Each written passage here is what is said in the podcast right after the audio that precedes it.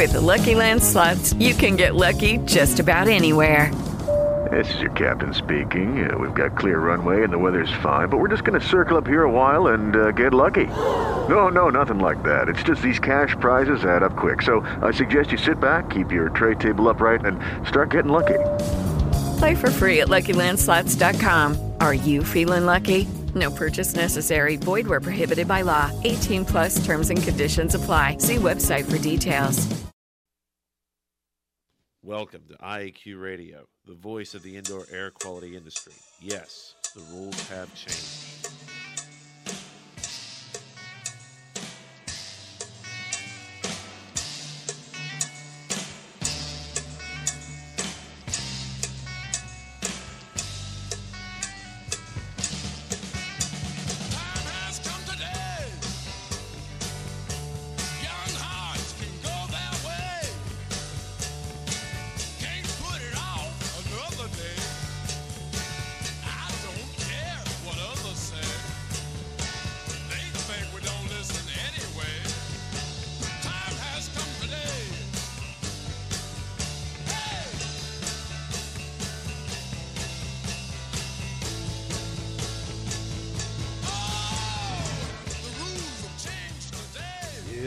Rules have changed. Good day wherever you're listening from, and welcome to Indoor Air Quality Radio, IAQ Radio, for Friday, February 5th, 2010. I'm not getting anything in my earphones here. Annie, what do you got there? Okay, uh, hopefully you can hear me there. Episode 154 comes to you from Studio B in beautiful Coraopolis, Pennsylvania.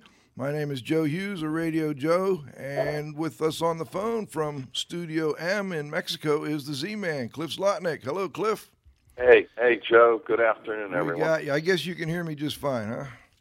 yeah, I hear you just fine. All right, great. Today's segment's in call, of course, at the controls, the in- intrepid, intrepid environmental Annie, Ann Koalecki. Good afternoon. Good day, Ann. Today's segments include the Microban trivia question. We've got two guests in the studio, Maria Moio and Mike Dicroce with the Pittsburgh Public Schools. They're handling the integrated pest management program at the Pittsburgh Public Schools. We'll bring them on in just a minute. We also have our halftime with Dr. Dietrich Wow and the Roundup. We've been updating and adding a blog to that IAQ radio website every week after the show. Check it out at www.iaqradio.com. Before we get started, let's thank our sponsors. Indoor Environment Connections, the newspaper for the IEQ industry. Subscriptions and advertising information are available at ieconnections.com. Dri-Eaz Products, providing equipment for drying water damaged homes and buildings. Dri-Eaz is first in drying solutions at dri-eaz.com. Jon-Don Products, where restoration and abatement contractors shop at jondon.com. Legends Environmental Insurance Services, the experts insurance for environmental consultants and contractors for over 20 years at legends-enviro.com. Please be sure to thank our sponsors for their support of IAQ Radio when you inquire about their products and services. Okay, to contact the show, you can call 724 444 7444. Our show ID is 1547. Of course, you can go to the IAQradio.com website and follow the link that says go to the show. We also have shows available for uh, download, archived on our site and at iTunes. Don't forget, you can get ABIH certification maintenance points. IICRC continuing education credits or ACAC renewal credits. Just request a quiz by emailing me at joe.hughes at iaqtraining.com. Our emails are also on the homepage of the website. And last but not least, please visit the IAQ Training Institute website for the most current dates for the training you trust at iaqtraining.com. Let's turn it over to Annie. You can handle the uh, trivia question today? I will. Great.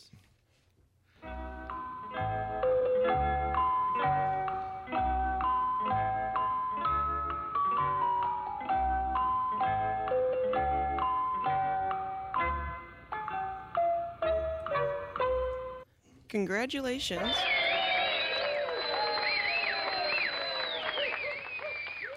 to Dottie Hughes, who answered last week's trivia question correctly. You could win a cool prize by outcompeting fellow IAQ radio listeners and being the first person to correctly answer the Microban trivia question. Submitting your answer is easy. Simply email it to cliffz at prorestoreproducts.com. Now for the trivia question for February 5th, 2010. Name the pest control industry pioneer who authored the Handbook of Pest Control. Back to you. All right. Thank you, Ann. Now, let me do a brief intro of our two guests here. Maria Moio is the District Operations Supervisor at the Pittsburgh Public Schools.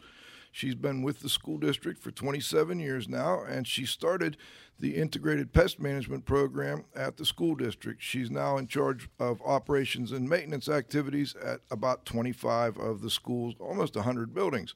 We've got Mike Dicroce, who is now the IPM coordinator and operator. He's been with the Pittsburgh Public Schools for 15 years now, and he is the guy on the ground in the field out there taking care of the little critters uh, that occasionally pop up. Before we start, I think we've got some uh, music for our guests.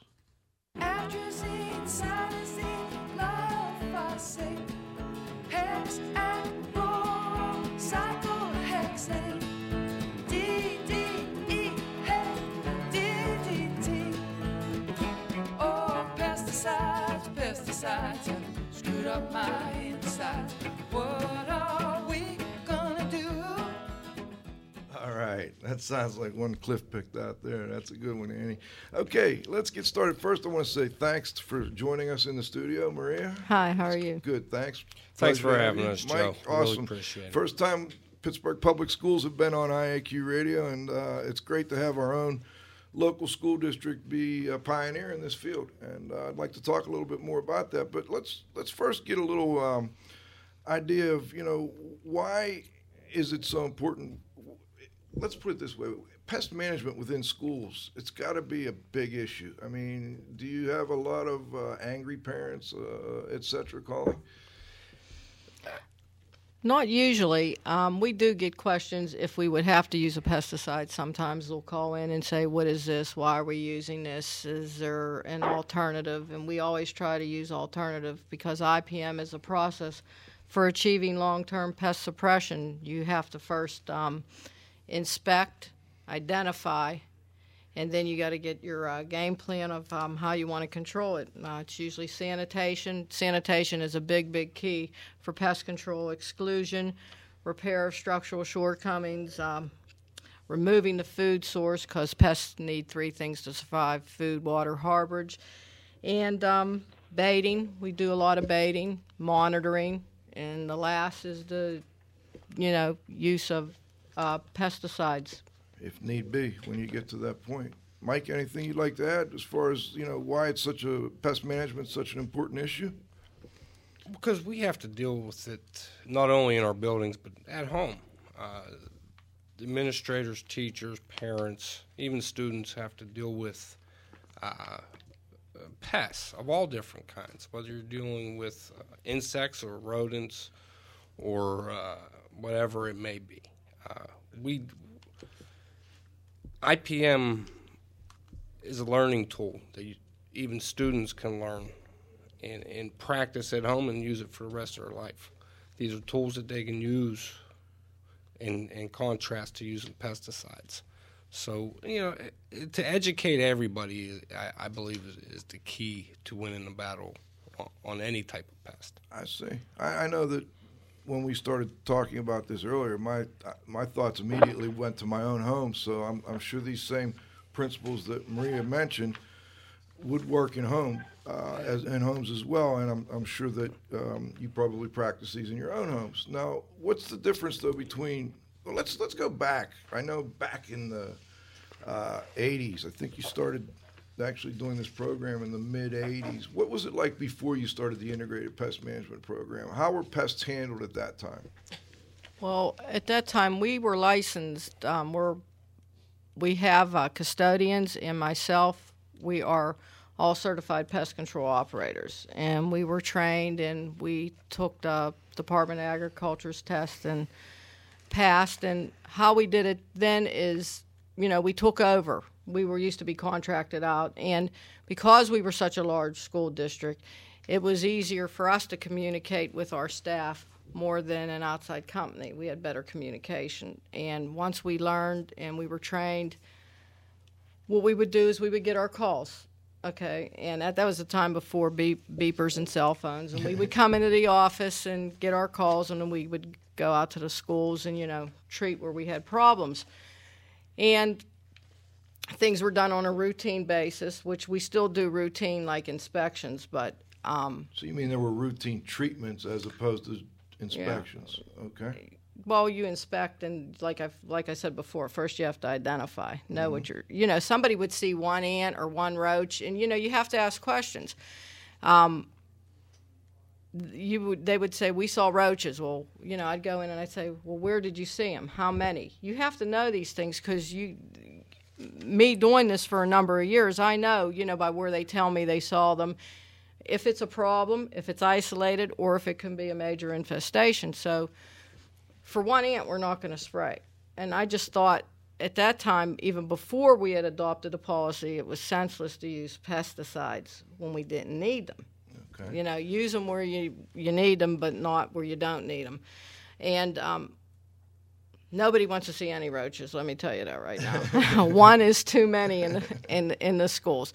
Because every you know everybody says oh if you see one there's millions of them and there can be a, you know a lot of them but it could be an isolated incident. Maybe it came in on a package or you know where did you see this? You have to ask these questions. First you want to know what you saw where you saw it how many.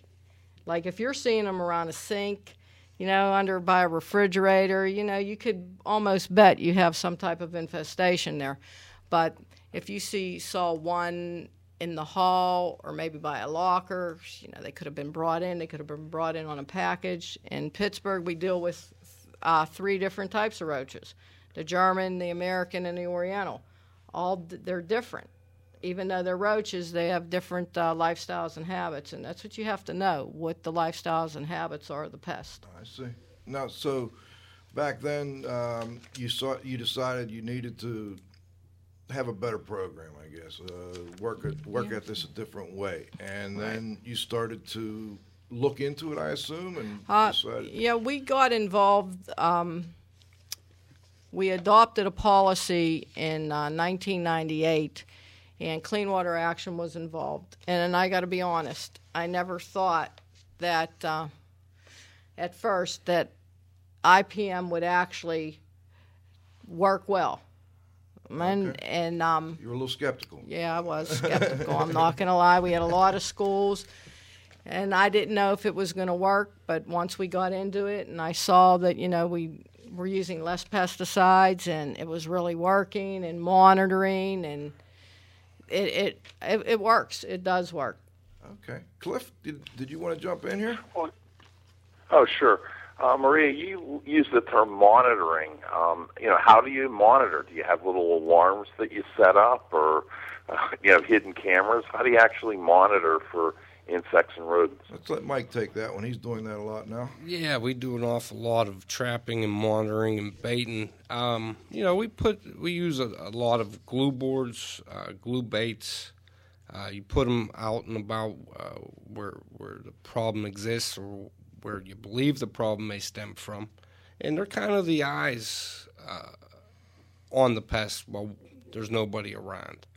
Uh, during the day, you have the, the children and the teachers looking at them, but they're there for six or seven hours. What about the rest of the time?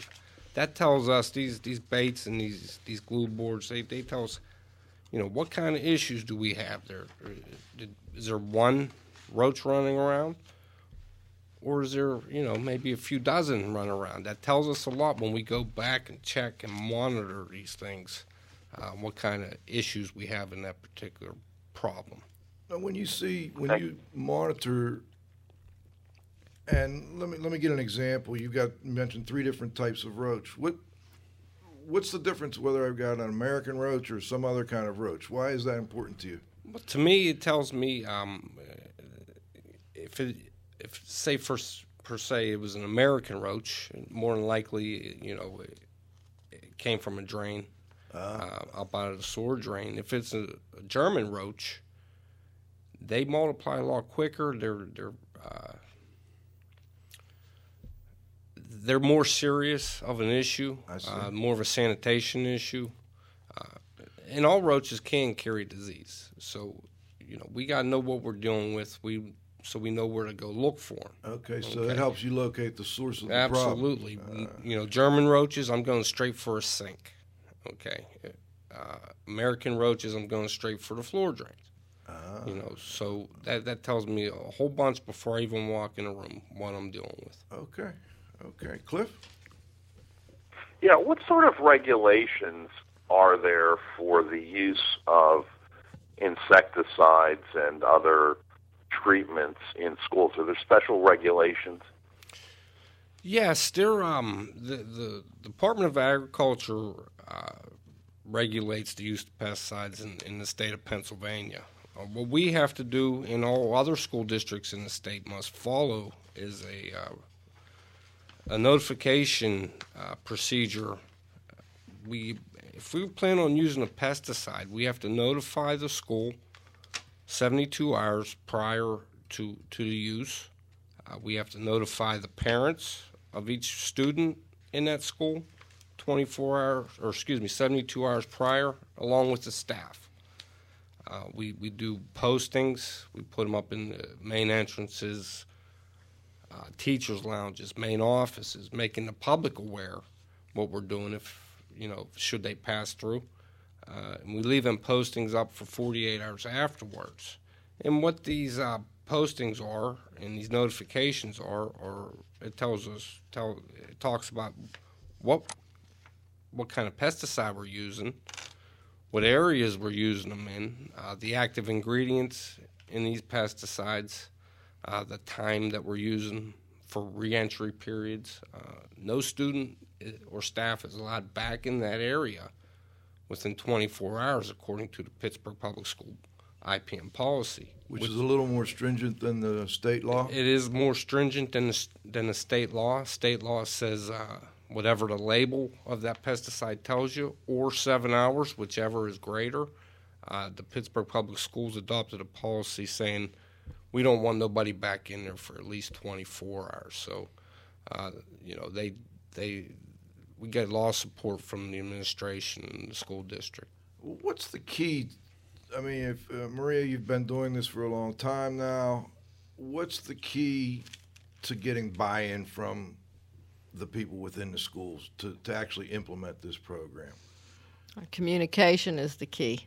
Okay. If you have to have communication, cooperation to get control, and that's basically, and we do have com, uh, communication. We do have coopera- cooperation from our administrators. And I assume this is easier for you because you're in house. You're doing this in house. Right. do all the school districts do it the same way, or do some school districts, um, you know, contract out this type of program? Uh, no, some they contract out. There are a lot of good uh, uh, outside contractors out there. You just have to do your homework and try to find the best one. Okay. But I do communicate with outside contractors, get information from them, and um, like I said, it has to be communication, cooperation, and training. Training's a big thing. Okay. I've actually went in, Mike and myself have actually went in and trained uh, teacher staffs after school. I would set it up with the principals. Mike just recently did um, the early childhood and the Head Start areas. I got one planned for next week. There's there's always uh, people that need trained. They forget. They remember the the, the I, I, ideas that go into IPM when they have a problem, but as soon as their problem goes away, sometimes you know they need a friendly reminder of of why they you know these things are reoccurring. A little So refresher. That's right. Okay. And what's what are those key points again that, that you're trying to get through to these folks? That they've got to, I guess there's a source. There's generally some kind of food source you're trying to deal Sure. with. Let's Okay. em- let's eliminate the food in the classrooms. That's part of our IPM policy. Has that been hard? It's almost impossible. Okay. Uh, again, when they when the uh, classroom has a problem, you get a lot of cooperation from them. Uh, but you know, treats little Johnny's birthday, uh, you know. How do you handle that though? If you don't want it in the room, you have them. Well, let's let's have little Johnny's birthday party in the cafeteria. Okay. Okay. We don't have to have it in the classroom.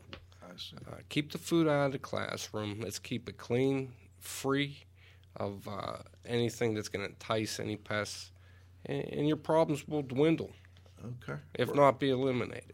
And now that's the the first thing I guess is the food source, and then I, I guess there's also um, pathways for these uh, for the pests. Do you want to talk a little bit about that, Maria?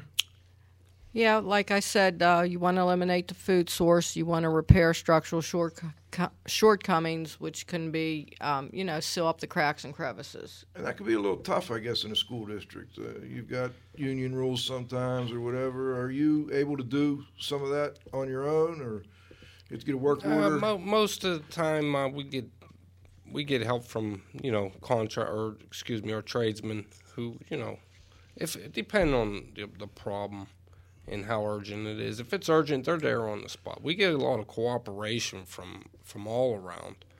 Um, we, we don't specifically fix anything ourselves, but uh, we can do temporary things like use steel wool to plug gaps. Why do you use steel wool to plug the gap? Well, a, mouse or rat's gonna have a hard time chewing through that steel, steel Okay, so that's a good little tip for people. If you have to temporarily uh, put put something in uh, in the pathway there, steel wool is what you want to use when you're dealing with um, rodents. I Sure, guess. sure, that'll work. Okay, and, and Maria, I'm sorry, I cut you off a little bit. Now, what was the next step? We talked about the food source, the pathways. Is there another? Sanitation. Okay. Sanitation is probably the biggest. And um, exclusion, fixing it on a permanent basis, not a temporary basis. Like pesticides, when you use pesticides, that's a short fix. Short term, doesn't last. Yes, it gets rid of the pest, but okay, you want to say, okay, we got these doors, they can come through the bottom of the doors. Well, you want to get a sweep on the doors, that's a permanent solution. Yeah, we're catching the mice as they're coming in, but we want to stop them from coming in.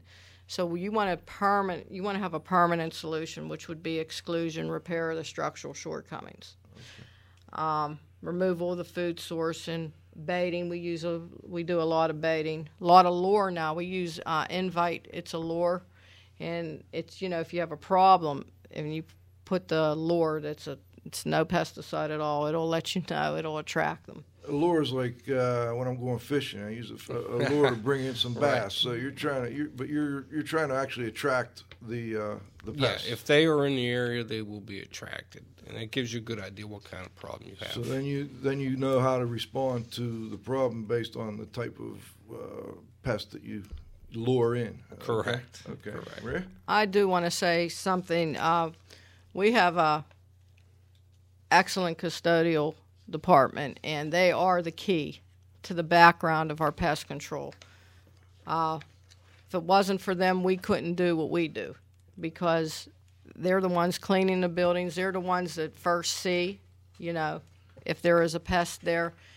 They're the ones that we go to to get cooperation. And you have a good custodian and a cooperative cooperative principal, then we you will get the control. You can make this work. Okay. Cliff? Um, I was just wondering, you know, wondering what sort of sensitivity you have with teachers and teachers unions. Whether sometimes they're more of a challenge for you communication-wise than the student parents would be. I, I, I, in my experience, I've never had a uh, issue with the teachers' unions, or uh, they're pretty responsive to, to what we're trying to do. Um, some some want instant fixes. You know, they want something done right now, right away. They want a pesticide use because they don't like, they don't care what it takes to get rid of that problem. We just don't want it in our classrooms, and I, and I can understand that, but you know that's when the education part comes back into play. This is how we do it. This is what we're gonna do. We're gonna, you know, try to try to make this problem stay away forever, not just a, a month or two. And and does that take longer then? And uh, do you have to explain that to them, or Uh, sometimes you have to explain it to them. Again, instant gratification is what people want, and sometimes this isn't as quick as, as people hope. I is. see. But uh, by the time we get to the root of the problem and we get it fixed, it's it's a permanent fix most of the time.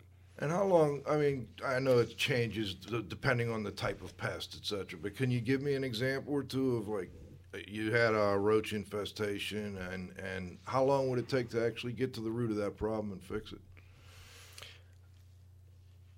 Well, that all depends on, on the situation. You know, uh, teachers' lounges, we get a lot of roach infestations because they leave their stuff laying there overnight. You know, so once once we get the situation under control, we get them. We, we teach them.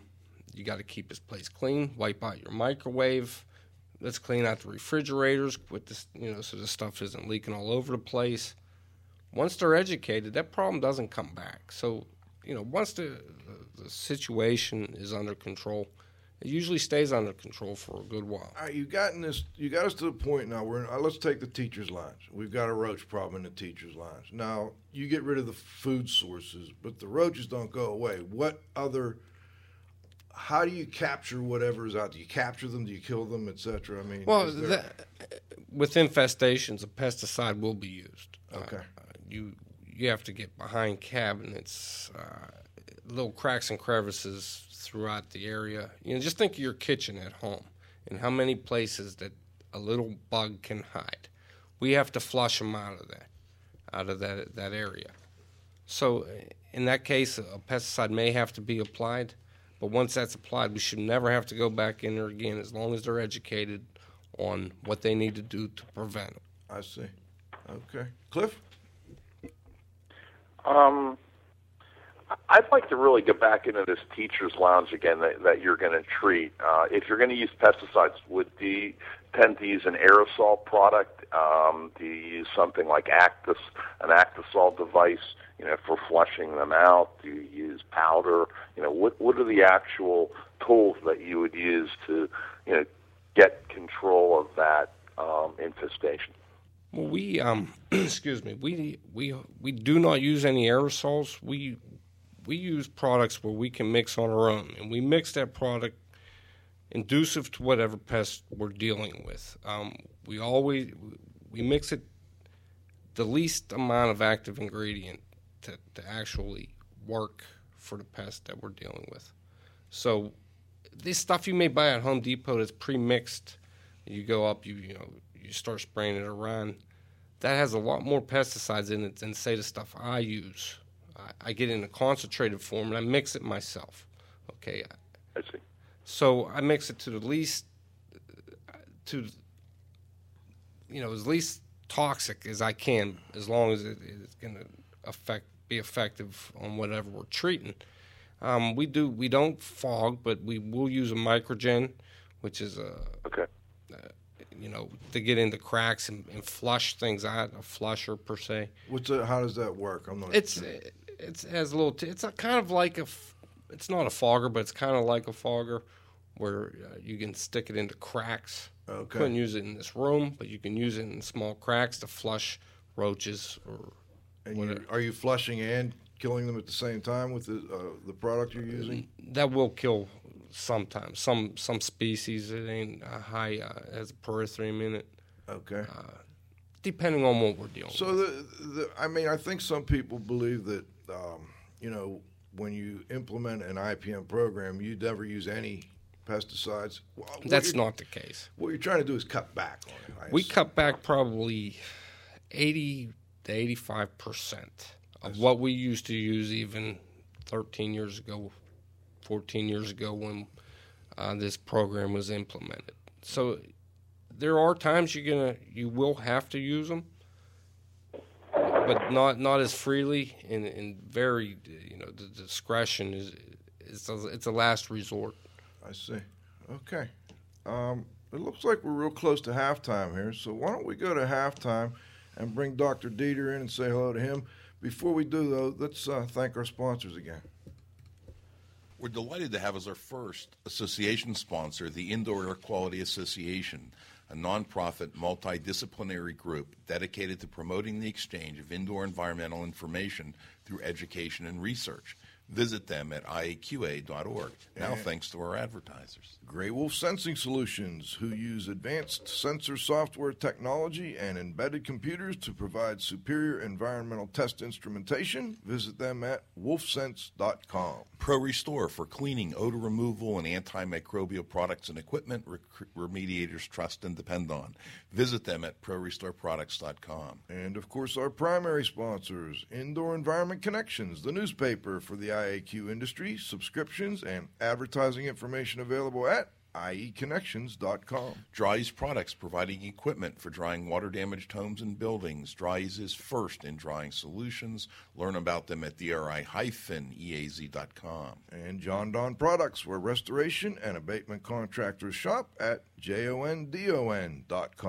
Legends Environmental Insurance Services, the experts in insurance for environmental consultants and contractors for over 20 years. Learn more at legends-enviro.com. Please be sure to thank our sponsors for their support of IAQ Radio when you inquire about their products and services.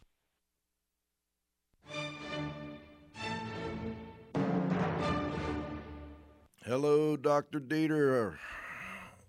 Uh, hi there. Good day to everybody. Good day. Welcome. And uh, I, I think this is a, this is a very interesting subject. And I know that Cliff and Joe know that I worked for a small little uh, company which developed the first pesticides in Germany. They're all over the world today. And yeah, pesticides pesticides got a bad name, or people are afraid of them because other people have screwed around with them and didn't know what the hell they were doing. And uh, I, I've seen it a hundred times at least. And for some people, a, a 0.5% solution is almost the same as a 5% solution. Yep, yep. And the other thing that I have been seeing with pesticides, not specifically in schools, I really don't know about those too much, but agricultural chemicals. And I used in my house, unfortunately, I ran out of it. Years ago, there were 10,000 lawsuits with Dursban against the Dow Chemical Corporation. They finally quit making it. And I was fortunate enough to have a bottle of concentrated stuff and I know the difference between a 0.5% solution and a 5% solution.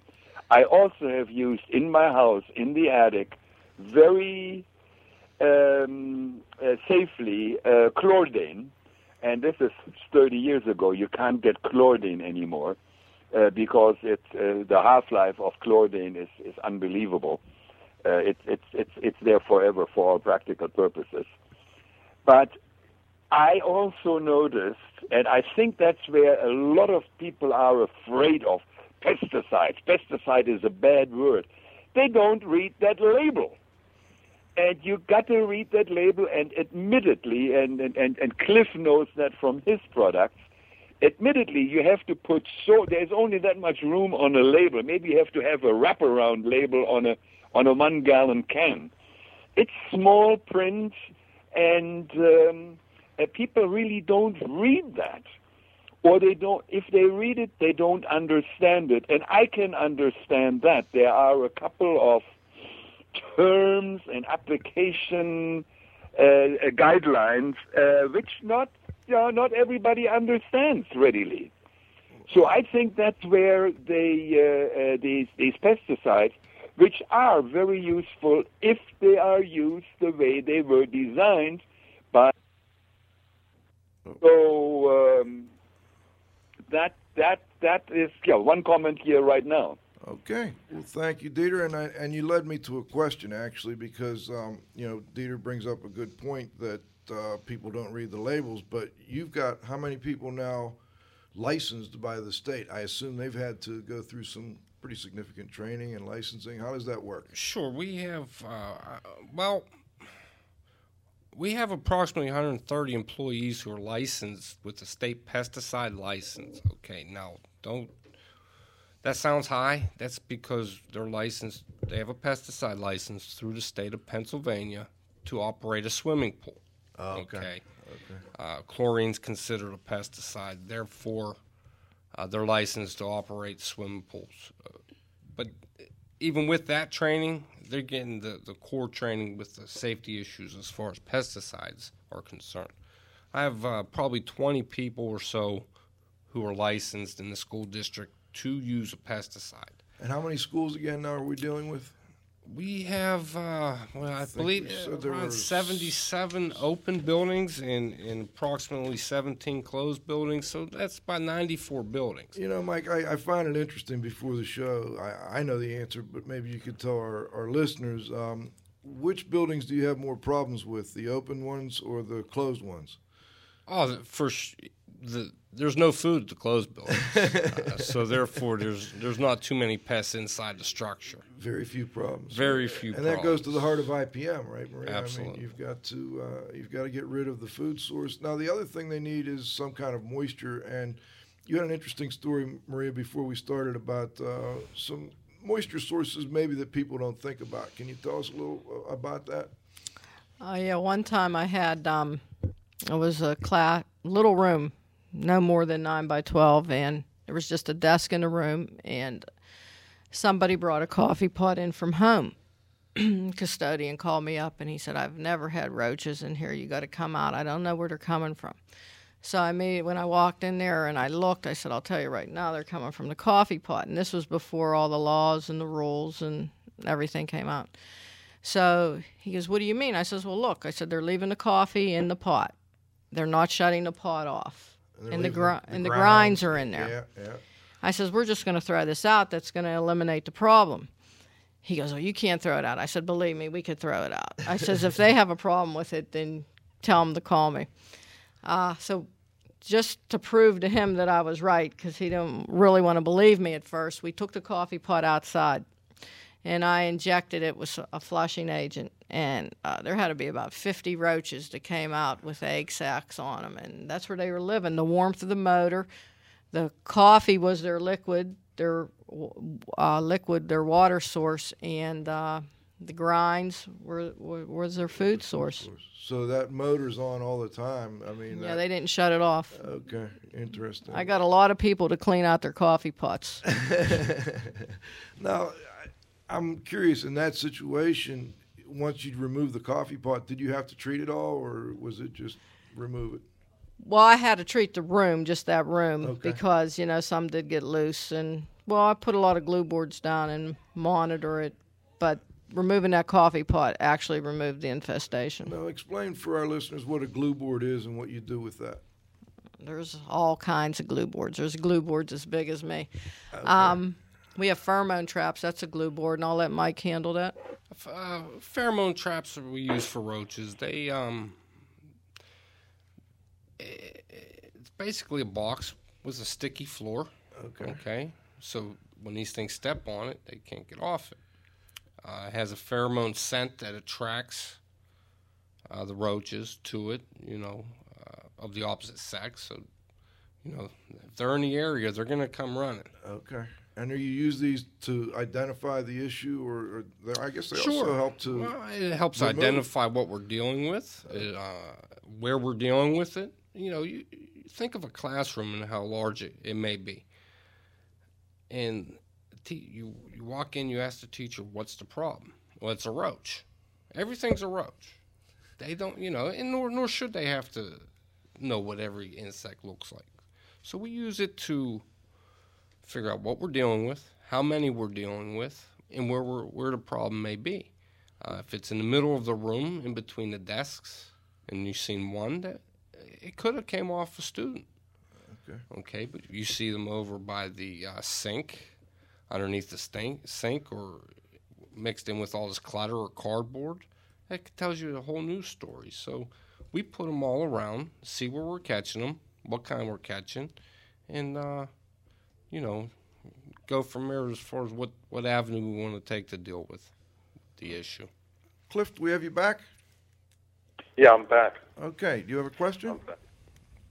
Yeah, actually, um, I was wondering if Mike and Maria could comment on any strange or unusual situations uh, that they've had with unusual insects. You know, perhaps uh, lice or scabies or bed bugs or snakes? You know, some of the stranger, less routine things that they encounter. Well, we do get I do get a lot of calls for head lice.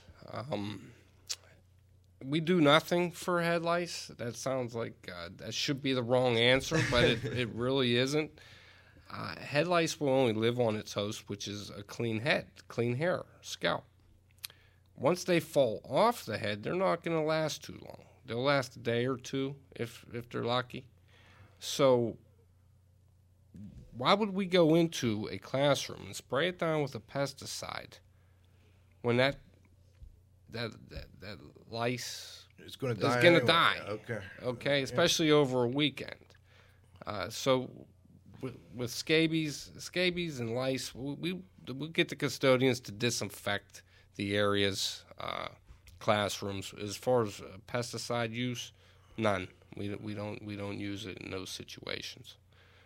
Um, as far as crazy things that, that I've seen come across my path, there's been a few. Um, one recently, I can remember a few months ago at the start of school. Uh, there was some construction going on uh, in one of our buildings, main office area, and a week or so before school, st- real foul smell as you walk into this new main office. Beautiful. Couldn't figure out what it was, and then we start seeing maggots all over the place. Uh, where are these maggots coming from? We couldn't find the source of this anywhere. Just oh, maggots everywhere. They just weren't isolated. The smell was overwhelming, and kids are ready to come back to school. Well, it turns out it was a dead cat between the new wall that the contractors put up in the outside brick. Uh, so we, after a few holes in the wall trying to find it, uh, we finally found the dead Finally, cat and pulled it out. Uh, that was that was the most recent, uh, uh, you know, bizarre experience I've had. I understand you also deal a lot with um, stinging insects, you know, because this has got to be a huge concern for a school district, Sure. especially if you have kids that are allergic. Sure. How do you, I mean, what's the best way to handle those without, I mean, obviously there's times when you're going to have to uh, use a pesticide, but what are some options before you get to that point? Uh, depending on, you know, if you see one flying around, that doesn't constitute any action. You know, they could be coming from down the street, uh, out of a garbage can across the street. Uh, nests, you can use a hose to knock a nest down. You can we use a power water, uh, power, pressure sprayer Okay. uh, to to knock nests down or, flush them out of the ground. Uh, depending on the buildings, a lot of our buildings have a metal flashing, in which stinging insects love the hot heat metal. That, that's where you're going to find a stinging insect. The hottest part of the building or your home, usually around metal. They, the hotter the better. So, I mean, there's times we have to treat up along the eaves of these buildings to keep them, you know, with the windows open during the day so the kids can get fresh air. They may be coming in, so Okay. we have, we may have to spray along the eaves uh, on occasion. But uh, water source again, the hose, pressure uh, pressure sprayer. Uh, they they also have uh, non toxic or oils now in aerosol cans that you can use on stinging insects. It it's not as quick as a kill, so if you have a large nest, I wouldn't recommend it. But if you have a small nest in like a handrail or uh, you know hanging on, on a corner of a window, uh, that non-toxic uh, oil, it's pesticide free. It's a good product to use. Okay. All right. Um, and go ahead, Maria. It also depends on the time of year. Um, later in the summer, like in September and October, that's when the stinging uh, insects get really bad because they're trying to fatten up the queen for over the winter, the new the new queens, and um, they're attracted to our to, to the dumpsters. And uh, what we do is we have traps that we fill up with actually pop. Don't use diet pop; it won't work. Um, Soda sh- for the soda people that aren't from Pittsburgh. and uh, you know we put the pop in there halfway for juice and then they're attracted to that and they go in and we catch a lot of them that way so that's an ipm tactic because lots of times the garbage men don't want to come and take the the rubbish, but we can't. Ex- you know, they come from all over. You know, they're just not. They could be coming from next door, three thousand feet away, and we we try to trap them, and that'll kill them because they can't get out. They their wings get sticky, then they can't get back out, and they usually Okay. like so you like drowned. use a half a two a two liter bottle of uh, soda or no, like a maybe probably about a cup that fits inside this jar. Oh, you have a special jar for it. or- Yeah. Okay, I and see. They go in, and that's a, a great tool. And it's at the end of the year, you know, when they're looking for carbs. I see. Do you deal with the um, other uh, issues like uh, raccoons or, or snakes and things? Is that a part of your integrated pest management Sure, program? yeah. Okay. And, and what types of uh, uh, what types of tips can you give listeners for dealing with, let's say, uh, let's start this area of Pittsburgh. We got a lot of squirrels. How do you, how do you deal with the squirrels? Uh, you know what? I've all these years I've never really had any issues with squirrels. Occasionally we'll get a, an occasional invader. Okay, uh, come in trees overhanging on your home. Remove them them trees overhanging. They'll get onto your roof. They can get into your chimney. They can get into uh, exhaust fans, uh, duct work. Those those were the issues that I've discovered since since I've been doing this. Uh, so if you can keep your trees cut back and don't give them an avenue to get onto your roofs to get into your house, that'd be the best suggestion I, I can give you. Okay. What about others? Uh, any snakes, raccoons? Anything you have to deal with that? Raccoons, uh, we did at one time. We had a tree overhanging one of our roofs. Okay. And uh, on that roof, they had uh, skylights. One was broken. Probably 60, 70 skylights on this roof. One was broken, and we had a raccoon get in. Well, this raccoon happened to be pregnant. This raccoon got in, had babies, was living in the ceiling, and uh, nobody knew this raccoon was there until she got hungry. Overnight, this raccoon would get into the refrigerator of this office and go in and eat. She got pups to feed, you know. They're hungry, they got to eat too. And that's how we knew we had a raccoon. Nobody ever seen them. So uh, I put some cages, uh, Havahart traps okay. up in the ceiling. We caught three babies and the mother out of there and set them free. Uh, took them a, f- you know, quite a few miles away, four or five miles away, and, and set them free into the woods. Interesting. Okay. But uh, yeah, we come across a little bit of everything. Uh, you know, we have almost nine million square feet of property, uh, so you'll you'll come across just about it all eventually. Cliff, do you have any any others? Yeah, oh, sure. Uh, in the event of an outbreak of uh, MRSA, which is a uh, antibiotic uh, resistant staph infection, would you get involved with that? Not through pest control, but through our custodial department. If there is an outbreak, um, we will sanitize the room. We use different methods. We have a, it's actually an aerosol can that disinfects, but we go in and wipe all the furniture down. Anything that the children could touch, we have. You know, it there and um, it's actually a green chemical. It's twist and fill. It's a twist and fill product, and we use that in our classrooms to disinfect and to kill. You know, the MRSA. What? Uh, go ahead, Cliff. What about mold? We have an environmental specialist who deals with mold. And, uh, they usually bring in an outside company to uh, rectify that issue. Okay. What about um, turf and, and you know the surroundings around the schools? Is that a part of the IPM program as well? To an extent, yeah, we do have a, a land labor landscape department that handles the trees and the flowers and the shrubs and the uh, fertilizing. Uh, they pretty much are limited to now is just uh, fertilizing on occasion, so they can build strong root systems for the athletic fields.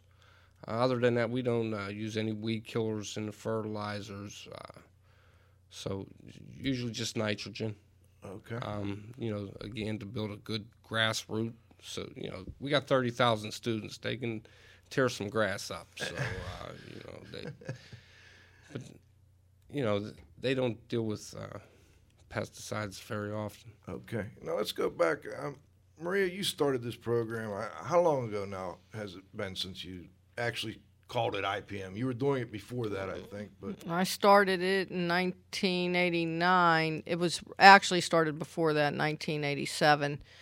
IPM went into effect in 1998. 98. And Mhm. I understand the school district is the first in the state and the fifth in the nation. Can you tell us uh, to receive an award? What, what award would that be? Or, or an, I guess not, maybe not an award, but just uh, It, we're star certified through the IPM Institute of North America. They came down. What they did is, you know, you could say you're IPM, but it's an outside organization that came down and inspected us, went around with us, you know, visited our records, our stockroom, our schools, um, interviewed like our custodians, and you know, we went through this test, this procedure, not a test, this whatever you, I don't know how to rating of some type. right and they and and they scored us. And when i first got my score it was passing but i didn't like the score and i says well what what what aren't i doing? Well there's some things that i can't change like the pesticides that are out there. You know we go with the the least toxic. But they came out and then i brought my score up you know and i was i was happier with that but Uh, you were not, you were the first in the state to get this star from the, the American. Uh, I'm sorry, North American. I- Institute, IPM Institute of North America. And we'll try and get their website up on our, or their uh, link up on our website when we're done here. And now I understand it's law in the state of Pennsylvania, at least, that every school district implement some level of integrated pest management. Is it? Can you tell me a little more about that? every school district by law is supposed to have an IPM program. Okay. Okay. I know we do, and I know we got calls from different school districts who did implement implement or are trying to implement a program. Is every school district doing it? I, I can't answer that question. Okay. I can only speak for ourselves. Can you give me a general? I'm not looking for exact numbers, but can you give me a general idea? Did it cost a little more to get the program started than the contract program that was in place? And over time, has it has it has that changed? At the beginning, it might have been a little bit more expensive, but over the years, I could tell you, I know that when I first started to what we spend now is a lot. We spend a lot less now. Okay, so it's it's come down over time as Yes. you've gotten people to buy into the program. I Right. assume. Sure. If you have, um, if you're if you're fixing something permanently, then pests won't be back into that classroom. So schools that are looking at this have to look at the Sure. long term a little bit more than. Uh, It's definitely long term. That's what IPM is about. It's long term suppression. Uh, it it may be a little more labor demanding. You know, placing baits ain't that difficult. But when you got 77 open schools and you're placing baits and you got to keep going back and checking them, you know, we got thousands and thousands of classrooms in the district. So it's very labor intensive. You may have some cost on the labor end as far as my my budget now is half of what hers is- was 16 years ago. Interesting. So over the long haul, uh, as far as materials and, and baits and stuff, uh, you're going to save on that end. all right, we're go- uh, Marie. You want to add something? Yeah, I just want to say that every IPM, it's not just uh, the pest control operator doing their job or the custodian. It everybody's involved in I, IPM. Everybody has a re- personal responsibility. Like I said before, sanitation is the key. You want to make your area not attractive to pests. We stress to only eat in the cafeteria or the teacher's lounge. If you do have food, you want to keep it in plastic sealed containers, not Ziploc bags. You're not going to stop a rat or mice. They could chew, a rat could chew through concrete. So you want to keep every. If they really want to, they'll chew through the plastic container too. But um, you want to deter them. So plastic containers are going to work better than a, a Ziploc bag. And that everybody's part of IPM. That's the key. Like I told you before, communication, cooperation. That's when you'll get control. Communication, cooperation leads to control. All right. Annie, you're at the controls. Let's take it into the roundup. Move 'em on, hit 'em up, hit 'em up, move 'em on, move 'em on, hit 'em up, rawhide. Cut 'em out, ride 'em in, ride 'em in, let 'em out, cut 'em out, ride 'em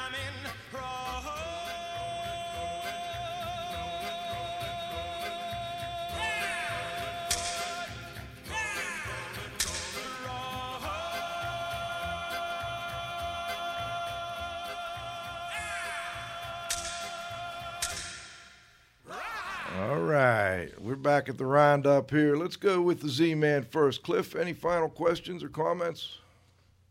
Yeah, I do actually have a couple final questions, uh, but they're they're they're short. Uh, number one, I, I wondered whether or not there is a routine inspection period, like you know they, they send a, a tech through a, a kitchen once every month or once every 60 days, and then the second is, do they have any facilities where they have a permanently based you know technician who's just responsible for treating that one facility?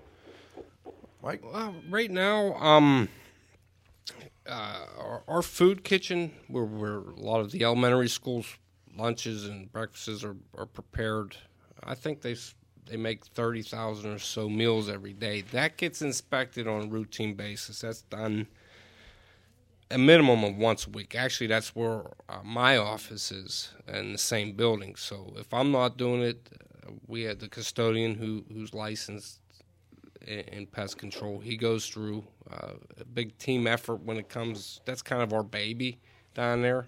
Uh, that's the last place we want any problems. And um, what was your second question? I'm sorry. Well, I guess whether you had any permanently, like what would, okay, I guess the questions were number one, do you have any permanently based technicians, you know, based at a high school or based at a big facility? And then the second was how often do you inspect? Do you, do you have a routine uh, route where you inspect these facilities on a weekly basis, monthly, bi-monthly, annually Well, uh, basis? usually um, a, a building's getting inspected as on an as needed basis. That's where the custodians and the staff come into play. If there is an issue, they will let me know. Um, I obviously can't get to uh, 90 some locations on a routine basis. Um, but, uh, you know, when, if a problem comes up, they let me know. I get, get work orders and, and Are you the only guy in the? Uh, I am the only guy who goes out and do, does it on a daily basis. Now, Ah, your other part, your other question, we have approximately twenty to twenty-five custodians who are licensed. I see. to do it. Now they may do a lot of the work in their own buildings, um, or I can use them on the weekends when I, uh, I need help in, in certain doing certain projects. I, I would bring them with me on a Saturday per se, come in, help me go around and, and, and get some calls done when I get backed up, especially in the spring and summer and fall. Uh, so there's 20 to 25 other people who are certified to do it. Some of them, maybe 10 or 12, will actually do it in their own buildings. Uh, a handful of them I, I can I bring on as, on an as needed basis when I need help. And there's some people who just have it to have it. They have the license just to have the license. They have no interest in doing nothing with it. Yeah, that's pretty. Uh, that's pretty impressive to me. That one guy, essentially, with you know, obviously with communication and with cooperation, which is leading to the third C, The control. the control. um, that one guy with those, you know, essential group of part time, you know, here and there helping out can cover almost 100 buildings uh, doing integrated pest Sure. management. Maria, was that always the case? I when I did it, um, I was on the same basis as Mike. I would go out and then I would pull the guys in on the weekend. But I'm going to tell you something right now. If somebody sees one roach, we will know about it, and our buildings are used 24 seven. So our custodians are actually they're like I told you before, they're our key. Without them, we wouldn't we couldn't be as good as we are because if a cleaner sees something something at night, they report it to the custodian. The custodian has a license, he goes in and he inspects. But they're, you know, they're walking through the kitchens at night. If you got a roach problem, you're going to know in the evening because they're nocturnal. They're going to come out at night. And the custodial staff is our eyes when we're not there, and the glue boards and the monitor. You know, and we use glue boards to monitor. Okay. I got to honestly say, our kitchens are very clean. They're very clean. I mean, I would recommend you could eat. I would eat in our kitchens before a lot of other places. the, the cafeteria ladies, they also play a big part. You know, they keep them. They keep them clean, and like I said before, sanitation is a key, and exclusion. Um, we don't have to. I don't know. When I did it, there may have been one, maybe one school that maybe I had a recurring problem at. All right, let's go to Dr. Dieter. Yeah. Any Am final, I final muted or- You're on, Dieter. Any final comments? Uh, well, yeah, certainly. I, I, I think what is important, or I just heard that here for the first time. You know, a licensed pesticide applicator. I know in Pennsylvania, uh, in the old days, I taught part of that course. It was a one-day course. So if somebody is out there and you do this stuff commercially, you better make sure that you have an applicator um, a, a license over there. And, and and maybe you know, you hear so much about the bad things about pesticides when we talk about DDT, when we talk about chlordane and all of that. And the bad name comes really from bad application or wrong application. Pesticides have saved millions of lives and have prevented millions of diseases. And um, it is interesting how sometimes attitudes towards pesticide uh, pesticides change. I remember from uh, California said, "Oh no, we don't want to have this and this and this." Then all of a sudden they were infested with some mosquito of whatever mosquito it was. And I said, "Well, um, maybe if we do selective spraying over here, you're going to kill the mosquitoes." That is almost similar to a little bit larger pest, and that is called a Bambi. It's a deer. In a very affluent area in Pittsburgh, people, which is neighboring to a forest and a park and all of that, there were tons of deer. But all the people said, no hunting over here. You know, you can't shoot little Bambis. Then the little Bambis came and ate, um, yeah, ten thousand dollars worth of landscaping. And, uh, and I said, hey, wait a second. These little Bambis are not all that cute like in the Walt Disney films. And I said, nope, they are not. And I said, yeah, well, we don't want to shoot them over here. But maybe we go, uh, we get archery. we allow archery over here. I really don't want those Bambis in my front yard. So things are changing or attitudes are changing. It's very simple to say, I don't want to have any pesticide in my house, comma. However, if the roaches are coming, if the mice are coming, if the raccoons are coming, I said, oh, wait a second, what am I going to do now? So, again, application is, is, is, is, is the key thing. Read the label, do it right, and I think uh, though they can be used, there will be useful chemicals, and uh, they, can safely be used without uh, uh, harming uh, uh, people. I'm not. I'm not saying that it's a good idea to spray that stuff on a newborn, but something like or something like that. But if uh, if you if you apply it correctly, I don't think you really have a problem. Well, and I think the the whole idea of the program too is to uh, use as little as possible. I mean, essentially, you're, you're Absolutely, trying to- yes. Prevention is first, you know. And uh, before we go, though, um, Maria, I've got two. uh, If we could get two quick, short questions in. One would be if other school districts or building owners or uh, you know wanted to get more involved with IPM, how would you suggest they get started? Where would they go for information? And then the same question for consumers. Penn State has an excellent website for um, IPM, and they can call. Like I've had calls from different school districts on how to start it. You want to go to your administrators. You need that, like I said before. You need to communicate. Go to them, and then there is all kind of information out there. Penn State, they actually will help you.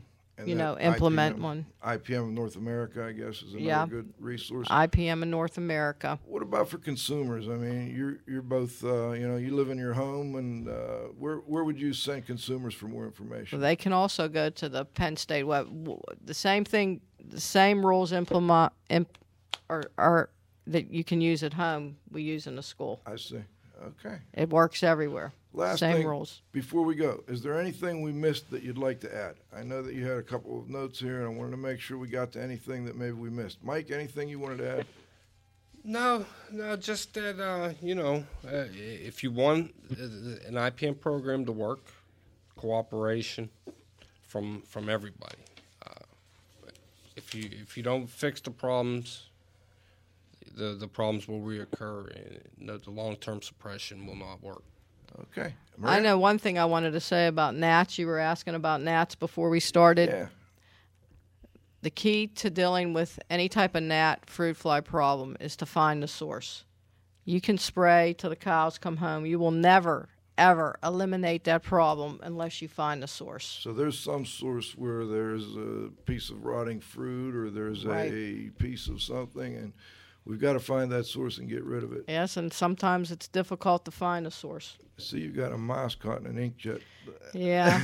a friend of mine from the county actually sent me this picture, and I use it in my trainings. There was a mouse that actually caught got caught in a ink cartridge of a laser jet printer, and this mouse actually lived. Wow. He actually, I think he deserved to live after being caught in that. So they let him out, let him out in the loose. All right. Well, listen, I want to uh, thank both Mike Dicroce and Maria Moio for joining us this week on IAQ Radio and talking about integrated pest management. It's been a, a lot of fun and uh, a great show. I also want to make sure that before we go, we thank uh, the Z-Man, Cliff Zlotnik, Environmental Annie, and Koalecki at the controls.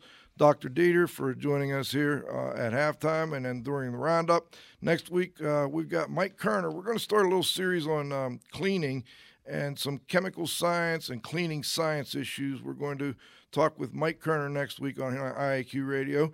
But uh, most importantly, thanks to our growing group of loyal listeners, please come back and join us next Friday at noon for the next broadcast of IAQ Radio.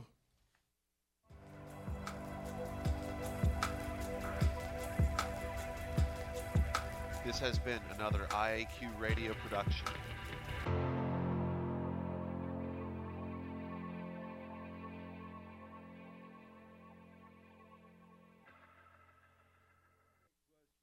Judy was boring. Hello. Then Judy discovered ChumbaCasino.com. It's my little escape. Now Judy's the life of the party. Oh, baby, Mama's bringing home the bacon. Whoa, take it easy, Judy. The Chumba life is for everybody. So go to ChumbaCasino.com and play over 100 casino style games. Join today and play for free for your chance to redeem some serious prizes. chumba ChumbaCasino.com. No purchase necessary. Void where prohibited by law. 18 plus terms and conditions apply. See website for details.